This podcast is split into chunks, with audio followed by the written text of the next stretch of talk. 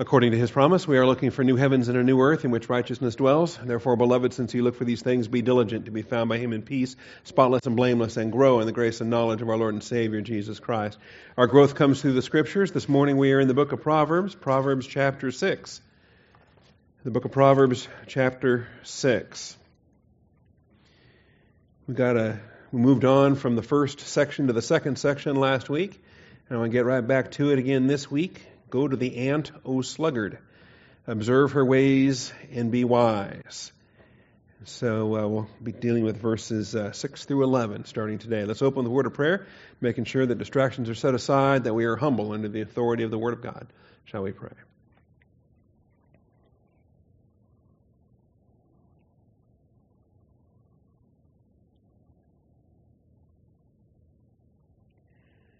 Most gracious Heavenly Father, we thank you for the truth of your word, the blessing that it is for us to assemble together today.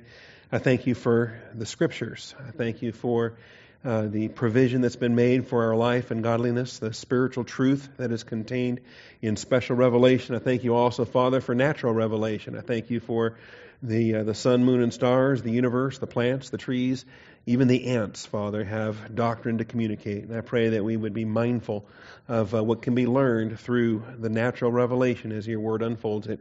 I thank you, Father, in Jesus Christ's name. Amen. All right. In Proverbs chapter 6, David's parental wisdom turns uh, to financial matters.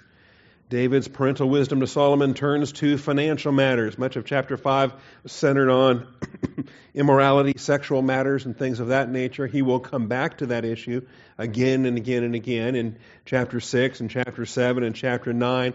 There's much more to go with respect to the uh, sexual issues that the book of Proverbs deals with. So if you thought we were through with all that, uh, think again, okay? It's going to come back in, in all of these chapters.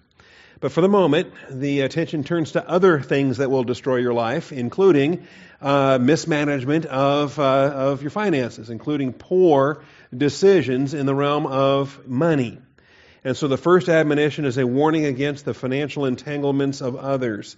And in verse 1 through 5, we have the admonition that says we should not be entangled, snared, or caught uh, for your neighbor. All right? Love your neighbor, but you're not doing business with your neighbor.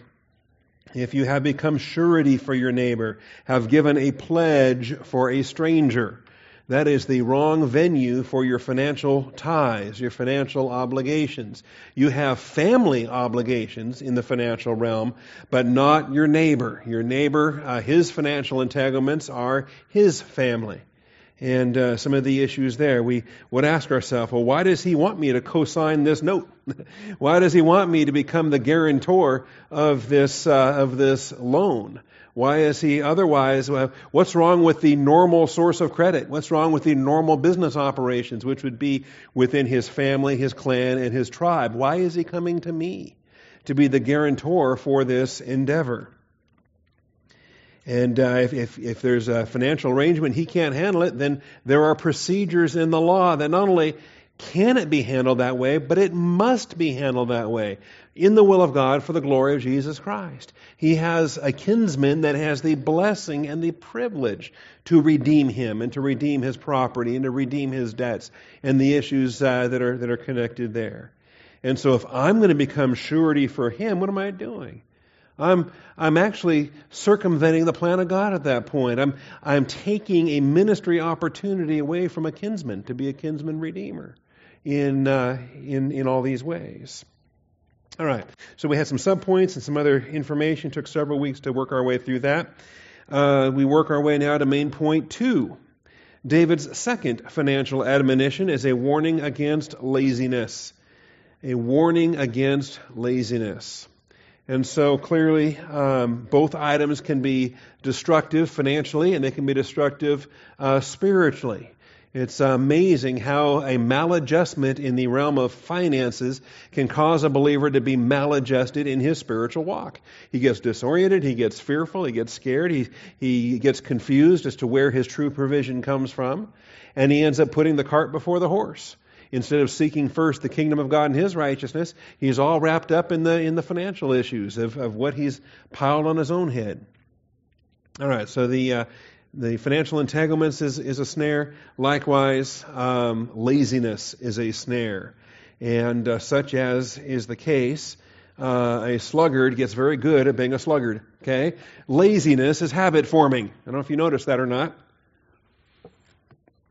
You got to break that habit. You got to get out of it. You got to form new habits, habits of diligence, habits that hinder the habits of laziness. And so, as we read it here, it says, Go to the ant, O sluggard, observe her ways and be wise, which having no chief, officer, or ruler, prepares her food in the summer and gathers her provision in the harvest. How long will you lie down, O sluggard? When will you arise from your sleep? A little sleep, a little slumber, a little folding of the hands to rest.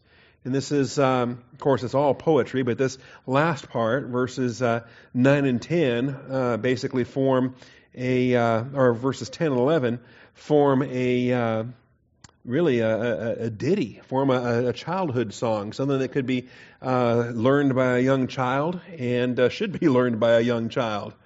Um, certainly, it's a lot more edifying than Ring Around the Roses, okay? Pocket full of poses, whatever. All right. This would actually be edifying in terms of a children's sing-songy kind of uh, uh, poem or, or, or, song, and uh, uh even a lullaby. Okay, uh, but you don't generally sing lullabies to wake somebody up. Uh, this is a song that's designed to convince a child that too much sleep is a problem that uh, when, when you should be at work, when there's work to be done, that uh, there's a time to sleep, and this isn't it. We've got to get busy about what we need to get busy about. So, the rhetorical "How long will you lie down?" is uh, quite pointed because uh, you know you're not going to stop the seasons. Harvest is coming, and winter is after that. And uh, you know, is this the time to be lying down? How long will you lie down, O sluggard? Because the calendar doesn't stop. All right. Now, under this, sluggards should learn from ants. Sluggards should learn from ants. We should learn from a lot of sources. We should learn from the scriptures. But if you don't learn from the scriptures, maybe nature can wake you up to where you can learn from nature and then go back to learn from the scriptures. Because it's the scriptures that tell us to learn from nature. Okay, it's not, it's uh, the, the, evolutionary worldview says learn from nature and ignore the scriptures. And approaches it on an atheistic basis that says, you know, this creation is all there is, the physical universe is all there is, and, and so forth. No, the scriptures tell us to learn from creation because creation points to the Creator. And we can observe principles and we can observe design uh, from, the, from the creation itself. And that's what we have here go to the ant. There's other animals that can teach us things as well. According to the scriptures, these animals can teach us things. We don't just find an animal that's doing something we want to try and say, well, that animal does it. Let me give it a shot and see how it goes. All right? No. But as the scriptures command us to learn from the animals, um, we can draw the principle appropriately and uh, in a legitimate way. So sluggards should learn from ants. That's subpoint A. The vocabulary for the sluggard is the verb atzel, and uh, atzel to be sluggish, to be lazy. It's actually it's an adjective uh, used as a substantive noun. There's one use of the verb, uh, the root verb that can be found in Judges 18:9. We looked at that last week. Uh, but basically, to be the the hyper procrastinator, right? You know, I'm not going to ask for a show of hands or anything because you wouldn't get around to raising your hand anyway. But I think if I asked for a show of hands for procrastinators, you know, I'd be the first one to, to raise my hand, okay, eventually, at whatever point. And, and that's a problem because that does not image God, and we are to image God. We are in the image of God, and God Himself is not a procrastinator. When He delays, it's in His wisdom, in His patience to delay, but He's still very actively working out His purpose even in His delays. And uh, we want to be clear on that. Notice all these Proverbs uses. Uh, the, the adjective here is used 14 times. The adjective is atzel again. That's apostrophe A T S E L. Latzel. Number 6102 is the Strong's Concordance number on that. 14 uses, and every last one of them is in the book of Proverbs. And uh, we start here in Proverbs 6, verses 6 and 9. Uh, but the sluggard's going to come back in chapter 10, chapter 13, all these other places throughout the book. Chapter 15, chapter 19, chapter 20, 21, 22, 24. And then look at the, the, the crunch passage in chapter 26. Okay? We can turn there. Proverbs 26, verse 13, 14, 15, and 16. I call that the crunch passage because we've got a a quadruple use there in, in those verses 13, 14, 15, and 16. So we're going to get very used to the sluggard by the time we're done with the book of Proverbs, rapture pending, if we were here long enough to finish this book. Um, but in chapter 26, the sluggard says, There's a lion in the road. A lion is in the open square. You know, it's not true, but it, it sounds good. It's a reasonable excuse. I, yeah, I can't go to work today. There's a lion in the road. I can't go to. I can't go. It's like a, a Texan when there's a, a thin little shiver of ice, and they say, "Oh, well, it's, it's close the schools. The, the roads are icy. We can't go anywhere." You know, and people from places that have snow just laugh and say, "This that's ridiculous. Are you kidding me? That's barely a dust of whatever." You know, but I don't blame you for staying away from those crazy Austin drivers. All right. All right, there's a lion in the road. As the door turns on its hinges, you know, and you realize that it turns on its hinges and only goes so far, and then it turns right back, right? And this is the guy that can't get out of bed. He rolls over trying to get out of bed, and then he just rolls right back. And uh, yeah, as the door turns on its hinges, so does the sluggard on his bed. Okay, reminds me of some teenagers, but I don't want to get personal. But there it is. The sluggard buries his hand in the dish. He is weary of bringing it to his mouth again. There's the, that's the pinnacle right there. When you're absolutely so lazy you can't get your hand from the dish to your mouth, that's, uh, that's the pinnacle. The sluggard is wiser in his own eyes. There's always an excuse, there's always a reason. You can't even talk sense into these knuckleheads because they know better than seven men who can uh, give a discreet answer. So he's he knows it all, and uh, there it is. So that's why we got to deal with sluggards, and we'll have this repeatedly in the book. Um, the ants are not as exciting uh, vocabulary. In fact, ants only shows up twice in the Bible. Here in Proverbs six six, and also in Proverbs thirty twenty five. The only two places that you have the namalah, or the plural namalim. Okay, so it's kind of a boring word study when you only have two verses to look at, but there you have it. All right, Namalah, like John Niemela. You remember John Niemela spoke here years ago? Uh, John Niemela, his name is not Hebrew. His family is Finnish by uh, ethnicity, but uh, so it's only a, a homophonic quirk that his name sounds like the Hebrew word for ant. Namalah. Or the plural is Namalim. And the only thing unusual about that is Namalah is a feminine noun, but it takes a masculine plural ending.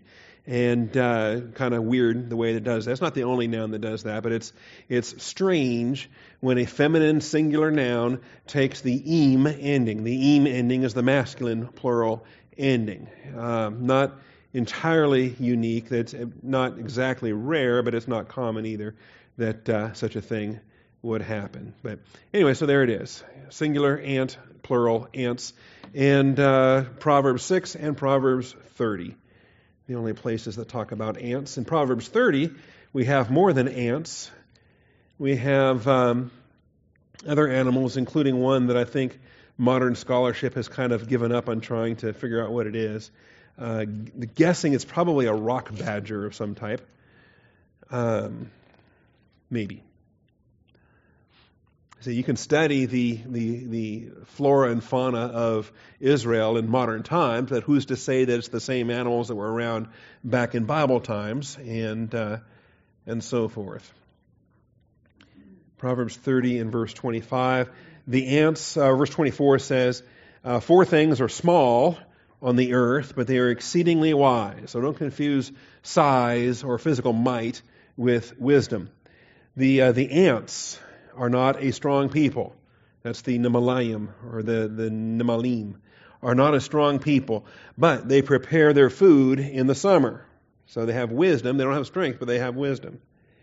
The rock badgers or the conies or the rabbits or the shiphanim, Uh, finally, I think the New American Standard Bible just gave up. And, and this is a difference too. I think if you have an original NASB, they put uh, rock badgers in there, and if you have a 95 update or, or more recent New American Standard, they just called it the Shephanim. The Shephanim are not a mighty people, yet they make their houses in the rocks. The locusts have no king, yet all of them go out in ranks. And of course, that's very common in the Bible. Everybody knows what locusts are. The lizard you may grasp with the hands, yet it is in kings' palaces. So there's the four things. They're not large, but they have wisdom. All right. Including lizards. Did you know lizards are wise? I wish I would have known that back when I met Sharon. So, in any event, you don't know that story? My first date ever with Sharon uh, was uh, unpleasant. Just in the, the summer heat of Texas, I was still acclimating to the heat, still acclimating to Texas. Uh, my car did not have air conditioning; almost no car does. That's purchased in the Seattle area, and um, I mean, it's a luxury, and who wants to pay for that extra option when you don't need it, kind of a thing. So I didn't have AC in my car. Sweating, just dying, and, and whatever. She was cold. She was ready to put on a sweater, and she was, and so we were driving on 183 right there by Grace Covenant uh, Church. I still remember the exact spot on the highway. And uh, as we were driving, and I was commenting on how comfortable she was and how miserable I was, and I said, "What are you, some kind of lizard?" And uh, yeah, yeah. And then immediately I thought, that's not a that's not a complimentary statement to be making. So if I'd had if I'd have known about Proverbs 30 at the time, I would have realized, well, wait a minute, lizards are are wise creatures, and they're, they're still not flattering in in any kind of way. Lizard never shows up in the erotic poetry of Song of Solomon, and so I was definitely inappropriate to employ that animal. All right. I promised I would read this to you this week. Uh, the Wycliffe Bible Encyclopedia has a good article on the harvester ants, so I'll click on that, have a chance to read it. I, I found it was useful. I'll make it larger.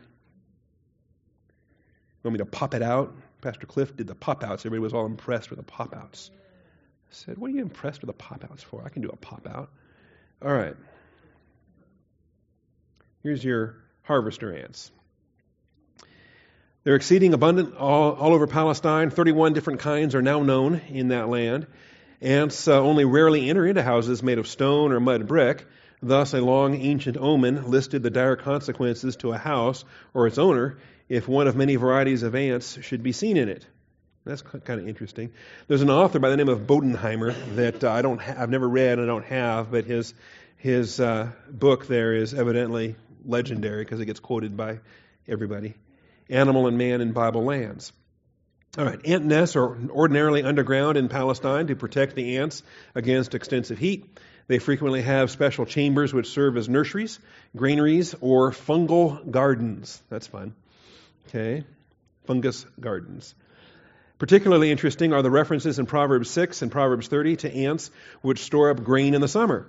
At one time, critics doubted the activity of these harvester ants. It was even suggested that these references resulted from faulty observation, that Solomon had seen the, the white larval cases and had mistaken these for grains of wheat. We now know that uh, Solomon was smarter than they were giving him credit for.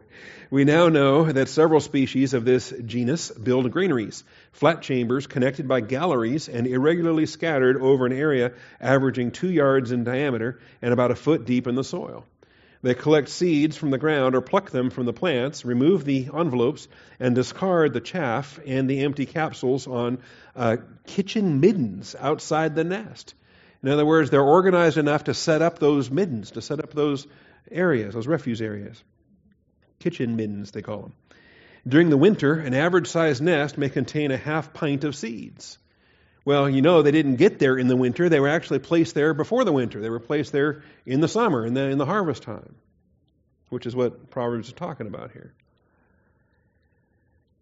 Uh, the ants first bite off the head or the radicle, the softest part of the kernel, which prevents germination in the seeds, or they may spread them out in the sun to dry. Some seeds germinate in spite of this. The individual granaries may have five inches in diameter and half an inch high. Some nests may be 25 to 40 feet in diameter and six to seven feet deep with several entrances. All right, anyway, this is the article from Wycliffe Bible Encyclopedia um, Animals of the Bible under Creeping, Swarming Things on the harvester ant. All right, so we can learn from them. Absolutely, we can learn from them. However, we learn from them because the Bible tells us to learn from them. And the Bible is what gives us the um, principle of diligence. The Bible gives us the warning against laziness. All right? And because the Bible gives us the warning for uh, the, the admonition to diligence and the warning against laziness, and because the Bible tells us that this particular insect is an illustration of that principle, then and only then do we go to the ant and learn. Okay? We go to the end and we learn as an illustration because the doctrine from the Bible is telling us to do so. Okay? And we want to be very cautious because um, I do believe that natural revelation is valid, it is appropriate, but it can never be in defiance of special revelation. It can never be contradictory to the Bible, in defiance of what God has revealed in His Word. And so we don't want to use natural revelation as a starting point and then shape our theology around that. Okay? You see what I'm saying? that, that natural theology cannot become our lens through which we then interpret the Bible. Or we could get in all kinds of trouble. We could find, like I say, we could find animals doing something that we want to try. And say, well, the animals are doing it. And then go take it to the Bible and try to interpret the Bible based on the lens or the interpretive criteria of what we see these animals doing. Okay? Uh, you know, try to maybe define, uh, defend some kind of uh, a polygamy thing, maybe. Find that, uh, well, there's a pride of lions over here, and you got this one lion, and he seems to be the, the dominant male. And uh, all these other lions are just kind of, you know, secondary type, um, beta male type lions. And the alpha male hogs all the, all the, the females, right? He gets all the women. Well, you might imagine that the carnal mind could look at such a thing and think, huh, that might be kind of, kind of, fun, okay? Obviously, in a carnal sort of way. I'm not advocating. Make sure I'm clear on that. Point B. Let's spell this out a little bit here. Bios life wisdom, or bios life wisdom. The Greek is B I O S. Bios. Okay? Bios references our earthly existence, it references our temporal life. Bios is how you, the job you work, the money you make, the food you eat, the kids you raise, the house you live in, the town you move to, what we would call personal life. Okay? Bios life is your personal life. And everybody has a personal life. Okay? And we're not telling you how to run your personal life. That's not what the Bible's here for. However, the Bible will shape your Zoe life. And your Zoe life ought to then be reflected in your Bios life. We should have a priority for Zoe life that then shapes our Bios life. And that's what point B is talking about here. So, point B Bios life wisdom should be a reflection of Zoe life wisdom. And there is wisdom for both lives. There is wisdom for both lives. All right? And so I want to have a Zoe life wisdom. I want to have a wisdom for pursuing the Christian way of life. I want to have a wisdom for living the Word of God. I want to have a wisdom for being a pastor. I want to have a wisdom for giving the gospel to an unbeliever. I want to have a wisdom for Zoe life whereby I, I, have a clear gospel. I'm not getting sidetracked into, into false gospel messages and, and all that stuff. We understand we want to have wisdom there. And that should hopefully also help to shape wisdom in bios life. Okay? Ideally, it will. And we're going to find more and more that the Word of God can be brought into focus the Word of God will have applications in our bios life. And we'll find that the Bible has a lot to say about a whole lot of practical issues in daily life, in personal life, in bios life. The Bible will talk about our finances. The Bible will talk about our sex life. The Bible will talk about marriage and children. The Bible will talk about any number of, of otherwise earthly type things. And if our thinking, the Bible will address politics. The Bible will address how we are subject to the governing authorities that are over us. But we have to start with the Bible. We start with Zoe life and then allow the Bios life to be a reflection of the Zoe life wisdom. Okay? And I think that's where some folks get misguided. Now, let me finish reading the screen and then uh, I will illustrate further. Insects cannot teach us Zoe life wisdom. okay? I can look to the ant all day long, and I'm not going to learn that Jesus died on the cross to provide me eternal life. I can watch ants until the cows come home, or I can watch cows until they come home, or whatever. I can, I can watch, I can sit under a tree and watch the seasons turn and never learn about gifts, ministries, and effects. I will never learn about uh, overseers and deacons in a local assembly. Okay? There's obviously limitations to natural revelation. Insects cannot teach us Zoe life wisdom, but the Bible does teach Zoe life wisdom and also instructs us to observe the principles of Bios life wisdom that are manifest in natural revelation. All right? So the Bible does teach us Zoe life wisdom and it instructs us to observe the principles of Bios life wisdom that are manifest in natural revelation. And for this, we have obviously our text today talking about go to the ant, O sluggard. But we have other passages in Scripture where I think the principle can be clear. First Kings chapter 2 and chapter 3, chapter 4, all with reference to Solomon, by the way. Uh, Daniel chapter 1, which I talked about with my teenagers in the last teen class. But just so we're clear, we'll look at those in a moment, but just so I'm clear, the, the secular life wisdom, okay, should be shaped by Zoe life wisdom. Because if it's not, we've got a problem. According to Romans 12, we've got a big problem. If we're not being transformed by the renewing of our mind, then we're being conformed to this age. And conformity to this age is a different kind of wisdom. Conformity to this age, the wisdom from below is earthly, natural, demonic. The wisdom from below, um, and, and this is why it's puzzling to some people, the wisdom from below can be very beneficial in temporal life. The sons of this age are more shrewd in relationship to their own kind than the sons of light. And so, on a purely Machiavellian um, business, political kind of outlook, the, the unbeliever can, can, can thrive in a lot of ways that the believer can't in business, in finance, in politics, in, in, in certain applications, in dealing with one another. We're really fish out of water when it comes to living in the world but not making full use of the world. You understand? I think it's also valid to consider that, um, for example, a, a, a Mormon can have a blessed marriage. A Mormon can have uh, beneficial financial circumstances.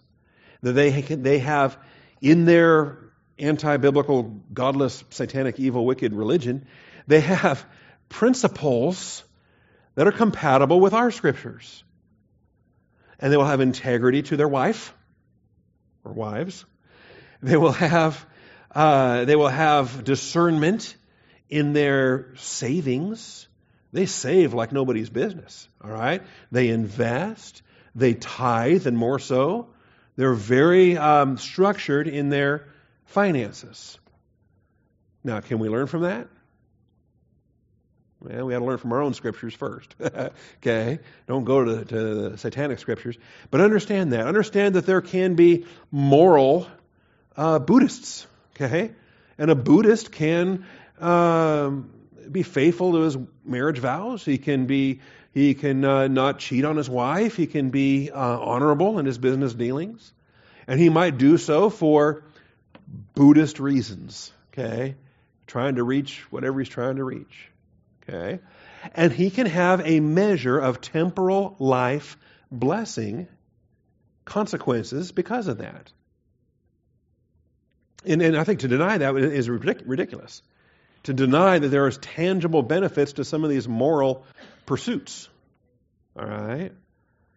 But just be aware of that because the atheist will use that as part of their defense of atheism to say, well, I don't need Christianity to be a moral person. No, you don't. I'll agree with that. You can be a moral person without Christianity, but you're going to go to hell. Hell is full of moral people. All right? Until you have eternal life, now we're talking. See, and that comes through trusting Christ. So, let's look at some of these other passages, and, and hopefully we'll see the interchange between God's wisdom and um, temporal life matters. Okay? 1 Kings 2 9. You know, before, and I think it's worthwhile to examine Solomon and ask ourselves, well, which kind of wisdom did he get in that famous prayer? Let's go to 1 Kings chapter 2. 1 Kings chapter 2. Because the famous prayer shows up later.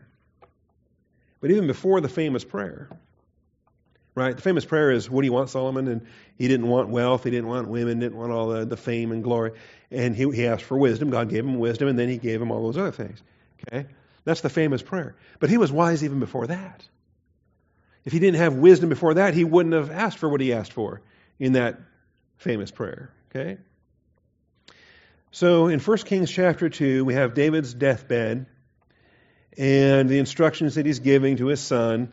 Uh, as, as David's time to die drew near, he charged Solomon his son, saying, I'm going the way of all the earth. We're mortal creatures, bodies of dust, and when the spirit departs, dust returns to dust. Um, he says, Be strong, therefore, and show yourself a man. Keep the charge of the Lord your God to walk in his ways, to keep his statutes, his commandments, his ordinances, and his testimonies, according to what is written in the law of Moses, that you may succeed in all that you do and wherever you turn. Remember, our new king was required to write out his own copy of the Torah by hand for his own personal use. We can uh, presume that this is what David's instructing Solomon to do, and Solomon will do so. Uh, so you may succeed in, uh, in all that you do, wherever you turn. And David doesn't know anything about that special prayer and the, the grace provision of wisdom and the things coming up. But he's telling him what he's going to need to, to rule over Israel so that the Lord may carry out his promise which he spoke concerning me, saying, If your sons are careful of their way to walk before me in truth, with all their heart, with all their soul, you shall not lack a man on the throne of Israel. So, this is his, uh, his words. Now, he's going to have some other matters related to Joab, the son of Zeruiah. That's David's sister, so Joab would be a nephew. Uh, but family connections aren't going to save him. There's, there's things that have to be dealt with. What he did to Abner is wrong, and uh, so forth. and then, uh, so he says in verse 6 act according to your wisdom. Act according to your wisdom. All right, I don't have verse 6 on the slide. It should be there along with verse 9. 1 Kings 2, verse 6 and verse 9. So act according to your wisdom, and do not let his gray hair go down to Sheol in peace. And here's what I'm showing you as an illustration of Bios life wisdom, specifically political wisdom. Political wisdom for how Solomon is going to secure his throne, how he's going to secure the transition and, uh, and, and guarantee that in the new administration, in the new kingship, the reign of Solomon will not be precarious because he's going to take care of these things um, as a first order of business. Now, this is secular, temporal, bios life wisdom, but it's coming as a reflection of Zoe life wisdom, spiritual life wisdom, being obedient to the uh, to God's ways and statutes and commandments and ordinances and testimonies, right? According to all that is contained in the Torah of Moshe, okay? Torah of Moshe, the law of Moses. So act according to your wisdom. And then uh, show kindness to the sons of Barzillai, the Gileadite, for they uh, assisted me when I fled from Absalom, your brother. Uh, then there's Shimei in verse 8, the son of Gera. Got to deal with him too. He was um, a Benjamite, the son of Bahurim. It was he who cursed me with a violent curse on the day I went to Machanaim. But when he came down to me at, the, at Joram, I swore, at the Jordan, Jordan like a river, I swore to him by the Lord, saying, I will not put you to death with the sword. So this is still old business, and you've got to deal with it in your generation. Now, therefore, do not let him go unpunished, for you are a wise man. Here again, it's this wisdom, but it's bios life wisdom as a reflection of Zoe life wisdom. You are a wise man, and you will know what you ought to do to him, and you will bring his gray hair down to Sheol with blood. So David slept with his fathers and was buried in the city of David. All right, so there's the application there. Uh, chapter 3. So you see the interchange in this kind of wisdom. Chapter 3. And if we were to read the rest of chapter 2, we'll see that he does exactly what David told him to do towards Joab, towards Shimei, and uh, so forth. All right, we get into chapter 3. Solomon forms a marriage alliance. He takes his first of a thousand women here. And uh, interestingly enough, anyway, this is, I'm going to misspeak if I don't double check myself. This is, uh, who was uh, Rehoboam's mother? Was it this girl? I don't think so.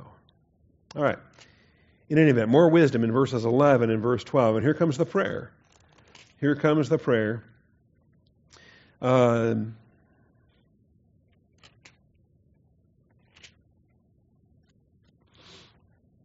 So, verse 5 In Gibeon, the Lord appeared to Solomon in a dream at night, and God said, Ask what you wish me to give you.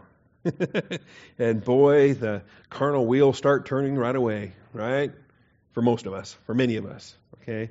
Well, not you, you guys are too smart, but for me or you know another person, if God says, Name your price, ooh, anything, anything goes, okay? You know, this is this is like uh, Isaiah going to King Ahab or Ahaz and saying, "Pick a pick a sign, make it as high as you want, as high as heaven or as low as Sheol." All right. Ask what you wish me to give you. And Solomon said, You have shown great loving kindness. That's the chesed to your servant David, my father, according as he walked before you in truth and righteousness and uprightness of heart. Anyway, we're familiar with this, okay? So he's going to ask for wisdom and uh, he's going to confess in his uh, in his humility. Now we saw already he's a wise man. David said he was wise twice. David said he was wise, but he's wise enough to know that he's not wise enough. You see how that works? There you go. So verse eight, where he says, uh, "I'm a little child." In verse seven, now, O Lord my God, you have made your servant king in place of my father David, yet I am but a little child. I do not know how to go out or how to come in. Okay? Now, on a literal basis, that's not factually true, but you understand what he's doing here. In comparison with David, in comparison with David, he says, I'm not, I'm not the king my father was. I'd like to be that someday, but not now. I'm not there. And there's humility on that. Okay? So your servant is in the midst of your people, which you have chosen, a great people who are too many to be numbered or counted. So give your servant an understanding heart to judge uh, your people, to discern between good and evil. For who is able to judge this great people of yours? And I believe in this request, for this kind of wisdom, he's asking for, and I don't think that actually chachma is even in here, but there's understanding, an understanding heart, and then there's to discern, there's binah all right, between good and evil. For who is able to judge this great people of yours? And so, encapsulated in this prayer is, I believe, both. I believe both Zoe life wisdom and Bios life wisdom. Because he's not just, uh, he doesn't just simply want an understanding of good and evil, an understanding of, of and that could, that, that even goes back to Adam and Eve, right? In the tree in the garden. But good and evil. He wants discernment there. But more than that, it's able to judge God's people. To judge God's people, to judge this great people of yours. And in order to be, you know, in order to, to, to be a judge, he needs to be like the judge, the, God as the judge of the universe, who's righteous and justice and, and so forth. So he wants to have the Zoe life wisdom so that it's also reflected in his Bios life wisdom. And the Bios life wisdom for a king, of course, is political. It's absolutely political. Now, it was pleasing in the sight of the Lord that Solomon had asked this thing. And God said to him, this is verse 11, because you have asked this thing and have not asked for yourself long life, you know, he could have asked to, be immortal, could have asked, you know, uh, any number of things, nor have asked riches for yourself, nor have you asked for the life of your enemies, but have asked for yourself discernment to understand justice. See, that right there, I think, goes to the laws of the divine establishment and shows that the state uh, bears the sword uh, for God's reasons. That this is the, it is the instrument of God's justice on the earth. All right, discernment to understand justice. Behold, I have done according to your words and more. Behold, I have given you a wise and discerning heart, so that there has been no one like you before you, nor shall one arise after you. Unique of all the the uh, kings on the Davidic throne.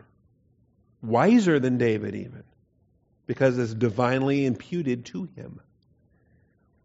And don't always walk according to his wisdom. Okay, we're going to see that. With all this wisdom, acquire wisdom, acquire understanding, and don't let it go. Don't, don't ignore it. Don't quench it. Don't resist it. all right.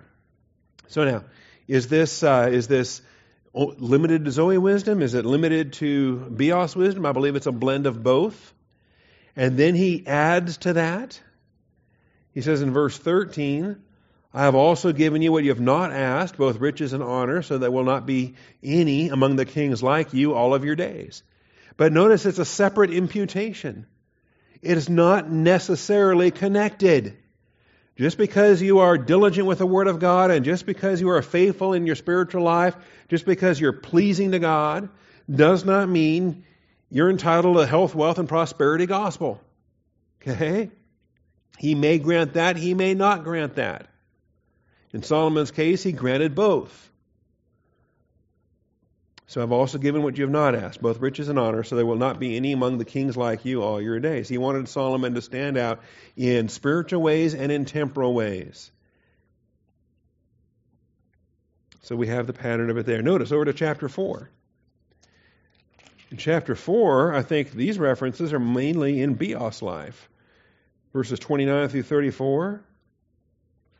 I mean, some of it would be in spiritual life, but goodness, I think much more is in Bios' life.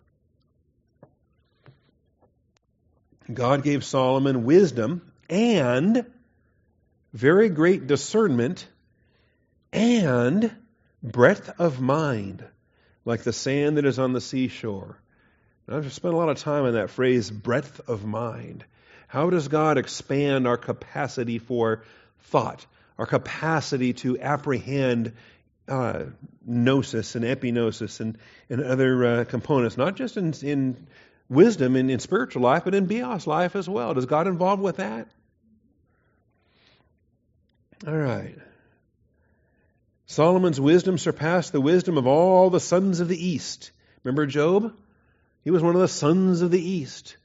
The great men of the East that were noteworthy for their discernment, for their wisdom. And all the wisdom of Egypt. Was that biblical wisdom? was wisdom a centerpiece of uh, theological, biblical uh, knowledge or understanding? No, not at all. It was, it was, uh, it, it, was full of uh, understanding on mathematics and science and astronomy and, and uh, geography and all kinds of things. Did I say mathematics already? Mathematics, calendars. And uh, Solomon outdid all of them. For he was wiser than all men, than Ethan the Ezrahite, whoever he was, Heman, Calcol, and Darda, the sons of Mahol, whoever they were. The point being, these men were known and legendary at the time First Kings was written. His fame was known in all the surrounding nations. You know, I mean, if you go to Ukraine and mention the name, um, you know, mention the name Donald Trump, I suspect they've heard of the guy. Okay? You go and you mention the name, whatever, uh, they probably haven't heard of him. Okay? All right. He also spoke 3,000 proverbs. That's more than the book of Proverbs. Okay? A lot more than the book of Proverbs. So, what are those non biblical proverbs about? Okay? Do they include things like a stitch in time saves nine? you know, was it the kind of wisdom that, that, that Ben Franklin would have been very familiar with or uh, comfortable with? Um, you know, red sky at night, sailor's delight. Okay, red sky in morning, sailors take warning, stuff like that. Lefty loosey, righty tighty. That's my favorite. All right. Um, well, he had a lot of them. They're not all Zoe life wisdom. A lot of it's Bios life wisdom. Okay? And that's great. But understand that Bios life wisdom is icing on the cake. Bios life wisdom is above and beyond. All right? It's not the goal of why you're in Bible class. It's not the goal of why we study to show ourselves approved, or why we love Jesus Christ, or why we pursue ministry, or why we come to church. We're not living our, sec- our t- spiritual life so that we can flourish or thrive or be prosperous in temporal life. If he gives that over and above, great, praise the Lord. If he withholds it, great, praise the Lord.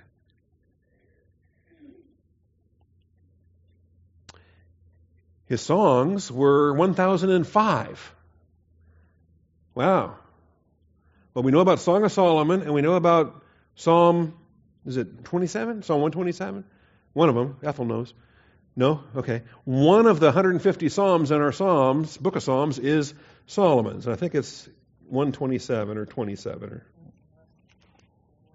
whatever. Yeah.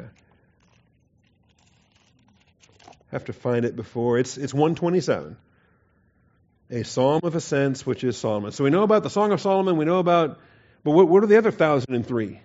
okay, what those songs did he write? Did he play guitar too? What did he do? He spoke of trees. Oh my goodness. Didn't hug them, but he spoke about them. Okay? But notice, from the cedar that is in Lebanon, even to the hyssop that grows on the, on the wall. So he's an expert on trees. We find out in, in Ecclesiastes that he actually planted groves and vineyards and gardens, and he was uh, he was well um, he was an expert on these matters. He also spoke of animals and birds and creeping things and fish. And men came from all peoples to hear the wisdom of Solomon. Now, the Queen of Sheba, we know, came for spiritual reasons to learn the Word of God and as a positive response to God consciousness, and I think she was a, a Gentile Old Testament believer. But I believe that was probably the exception rather than the rule. I suspect most of these politicians and kings and other men, uh, princes and whatever, merchants, I, I, think they just came to get some, some bios life wisdom. You know? How do you plant those trees? How do you cultivate this vine? Why do you have the best wine around? Things like that. Oh, just as a ratio, I suspect that more were Bios life minded rather than Zoe life minded on certain things. Could be wrong. Daniel chapter 1, verse 17 and verse 20. Here's another good illustration on this. What I was encouraging the teenagers with a couple weeks ago. Daniel chapter 1.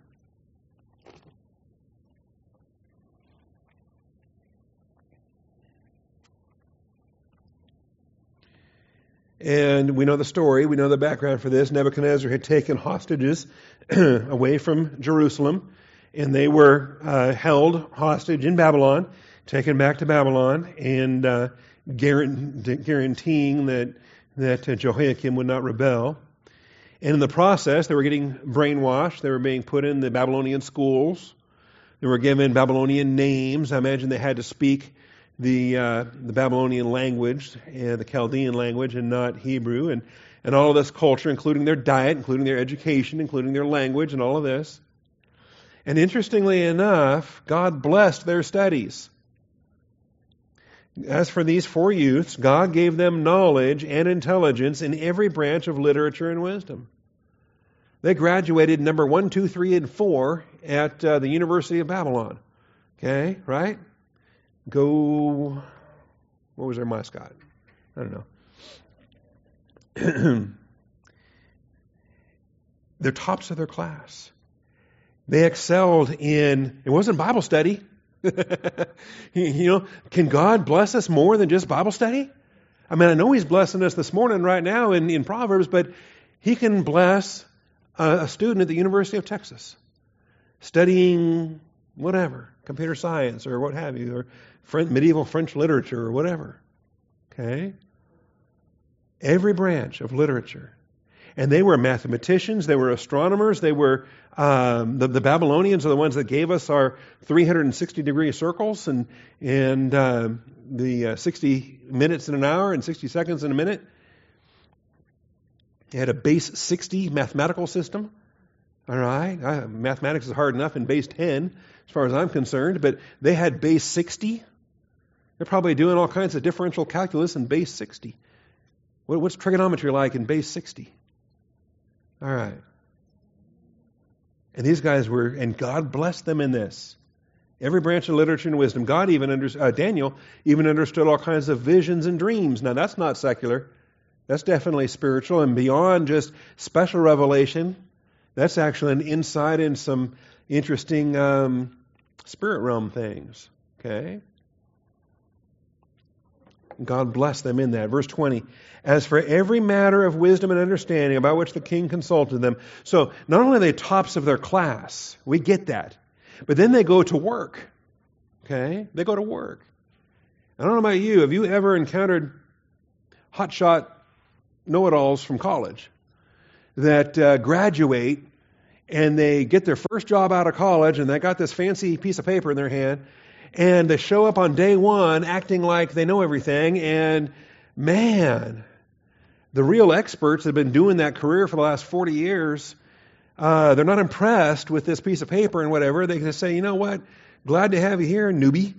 Um, let's let's show you how the real world works. And and you find that there's engineers or or you know somebody in the field that's been in doing this endeavor for whatever length of time, and uh, and, and they're able to take them from just the classroom knowledge now to the real experience. Okay? God actually blessed Daniel in that capacity as well. Because Nebuchadnezzar hires them. They get their job interview in verse 19. The king talked with them, and out of them all, not one was found like Daniel, Hananiah, Mishael, and Azariah. So they entered the king's personal service. Not only did they get a job in government, they got a job on his staff in the, in the administration.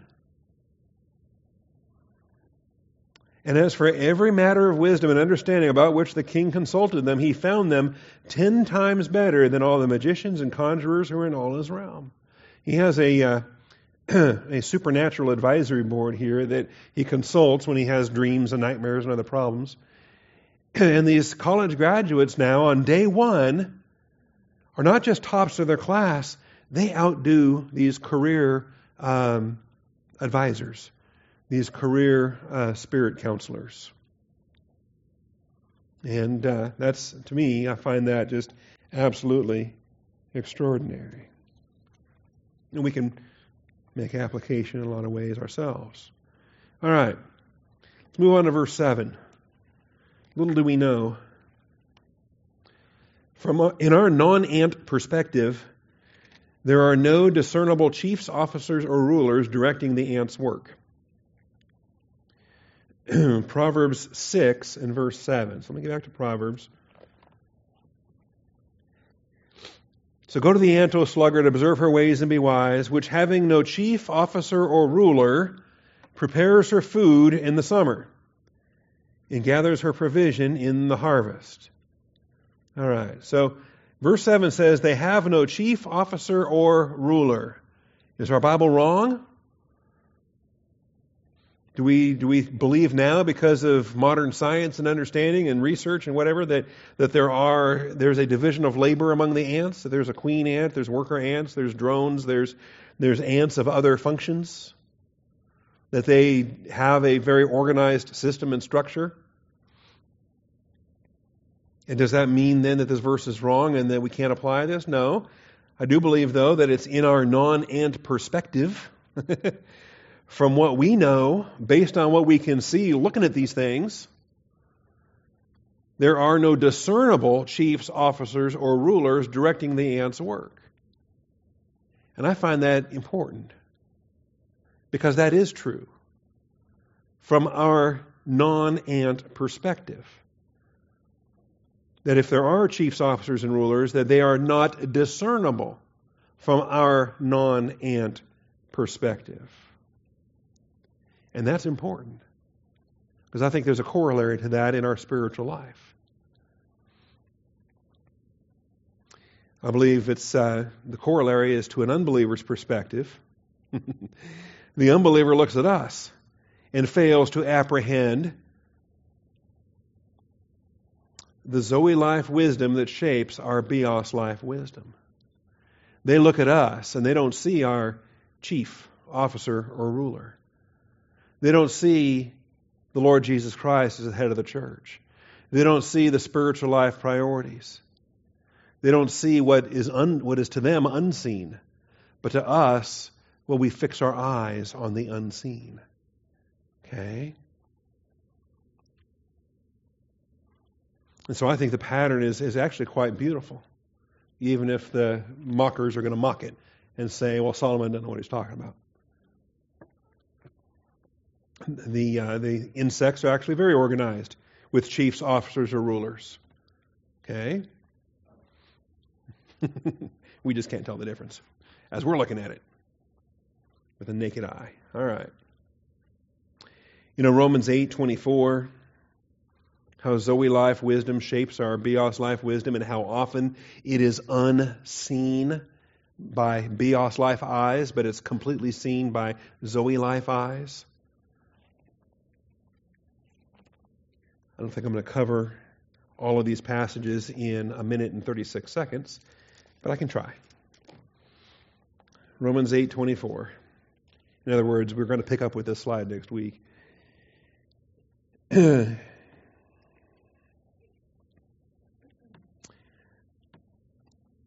know, the creation is groaning, suffering the pains of childbirth together until now.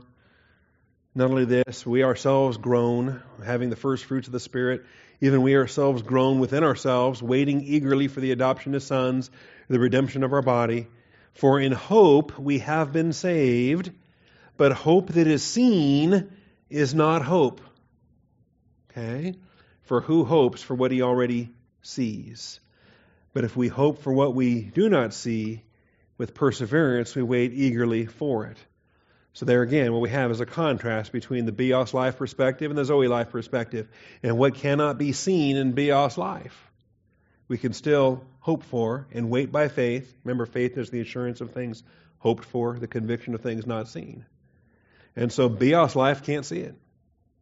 Bios life looks at things and says there's no provision, there's no hope, there's no answers. And Bios life does not see where the answer is. But Zoe life sees the one who has all the answers. Okay, keeping our eyes fixed on Jesus, the author and perfecter of our faith. Keeping our eyes fixed on him. All right, 2 Corinthians 4:18 and 5:7 we walk by faith not by sight. Hebrews 11, faith is the assurance of things hoped for, the conviction of things not seen. Verse 1, verse 7, verse 13, verse 27. We'll spend some time in Hebrews 11 next week. And then we'll come back to Proverbs 6 and take a look at prudence prepares Prudence prepares, prepares for food in the summer. What are you preparing for? Are you preparing for anything? Okay. Well, I'm preparing for next week. Thank you, Father, for this time together. Thank you for your faithfulness. Thank you for your truth. I pray that we would learn appropriately through natural revelation, but we'd start with special revelation. First and foremost, Father, presenting ourselves before you as workmen needing not to be ashamed, rightly dividing the word of truth. Once we've done that, Father, then we will appropriately discern aspects out of natural revelation as well that illustrate the uh, imperatives and commands that we are bound to obey from your truth. I thank you, Father, in Jesus Christ's name. Amen.